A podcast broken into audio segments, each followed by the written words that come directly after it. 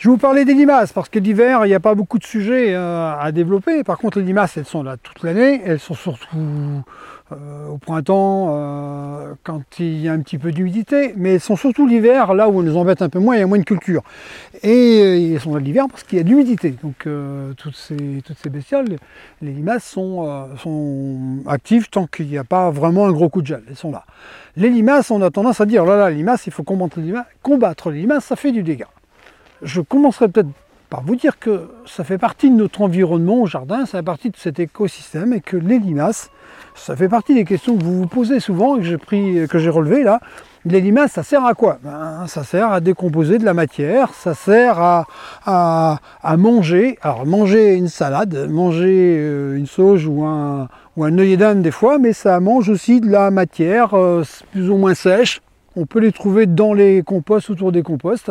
Ne pas les chasser à cet endroit-là, puisqu'ils sont en train de, casser ces particules, de casser cette matière pour activer la décomposition de la matière organique, donc de votre futur compost. Donc vous voyez que ce n'est pas non plus que négatif la. Alors, les limaces, quoi faire pour protéger ces cultures? Premier réflexe, mettez des barrières. Des barrières, euh, pas des clôtures d'un mètre cinquante, hein, ça grimpe pas comme ça.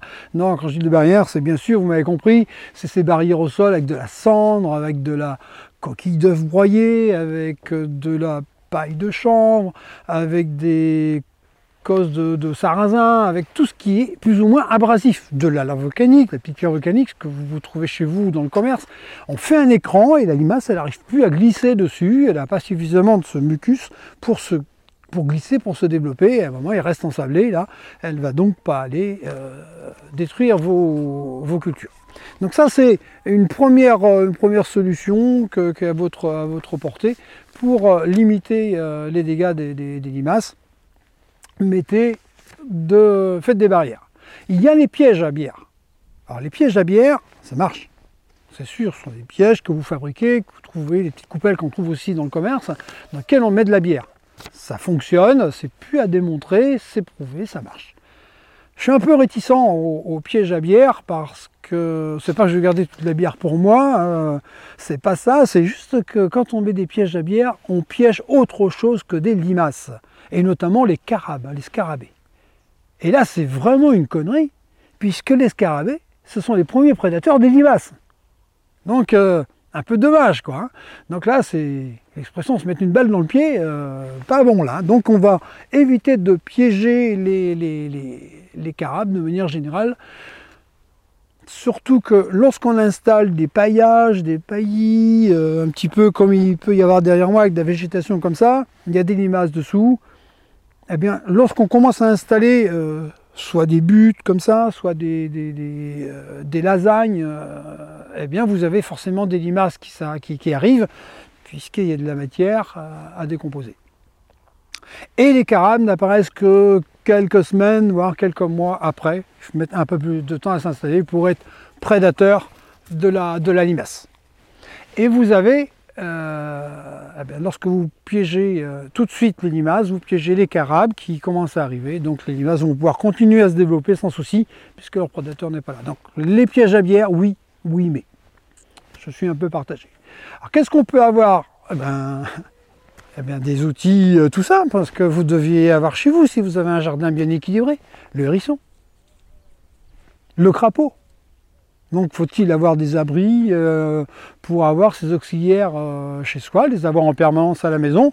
Eh bien oui, si vous avez un crapaud, ça mange beaucoup de, de limaces. L'orvée mange beaucoup de limaces également.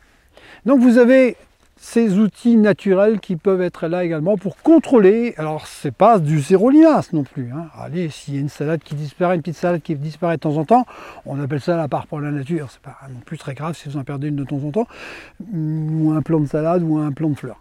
Euh, parlons de fleurs, de plantes, il y a des plantes. Alors j'en ai relevé quelques-unes, je ne les ai plus en mémoire, c'est bien d'avoir de temps en temps avoir quelques petites notes, et puis je réponds aussi, surtout à vos questions. Eh bien il y a des plantes, ouais. Est-ce qu'il y a des plantes répulsives? Alors entre guillemets, hein, euh, les limaces n'aiment pas quelques plantes, du coup elles ne rôdent pas sur les endroits où il y a des aquilés, où il y a, qu'est-ce que, il y a les soucis, la bourrache, de l'hysope. Euh, l'hysope qui fleurit bleu, là, cette plante euh, condimentaire. Donc, ce sont des plantes que les limaces n'aiment pas. Donc si vous avez ces plantes-là un petit peu partout au jardin, eh bien peut-être qu'on va limiter aussi l'espace où les limaces vont se développer, vont se propager, vont venir éventuellement s'installer. Ils ne vont pas s'installer où il y a des plantes qu'ils n'aiment pas.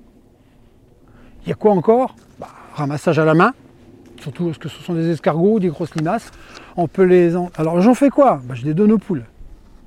Oh. Oui, ça fait partie des solutions. Mais les poules, puisqu'on parle de poules, les poules, les canards, pour ceux qui ont des jardins qui peuvent laisser euh, l'espace euh, aux poules et aux canards, notamment les canards, oui, sont friands de, limaces. Et ça peut faire partie également du nettoyage euh, des, jardins en ce qui concerne ces, limaces.